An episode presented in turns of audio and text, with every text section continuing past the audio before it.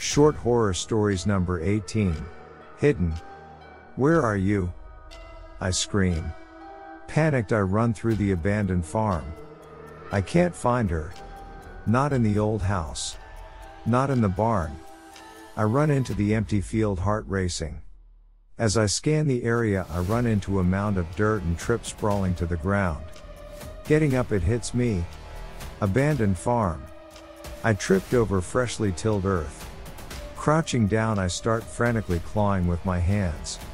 Scooping handfuls of dirt, I hit something hard. Wood. Are you in there? I cry, pressing my ear to the wood. I hear muffled cries. I start digging again but realize it's taking too long. Looking around, I see a garden shed. I sprint to it, ripping the door open. I see a shovel still caked in dirt. Probably the same one that bastard buried her with. I grab it. Running back, I started digging with purpose. Soon the wooden box is exposed. I toss the shovel and rip open the crate. She stares back at me, eyes wide, Bound. Gagged. But alive. I sigh with relief. Thank God.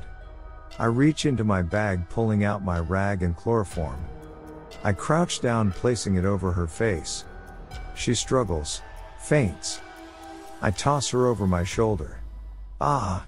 Hell. My brother says as I walk back to the truck with a smirk. You found her. Yup. You almost had me though. I laugh. Alright. My turn. Where did you put her?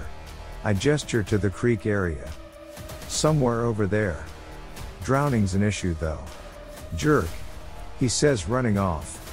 I smile watching him go. I love adult hide and seek.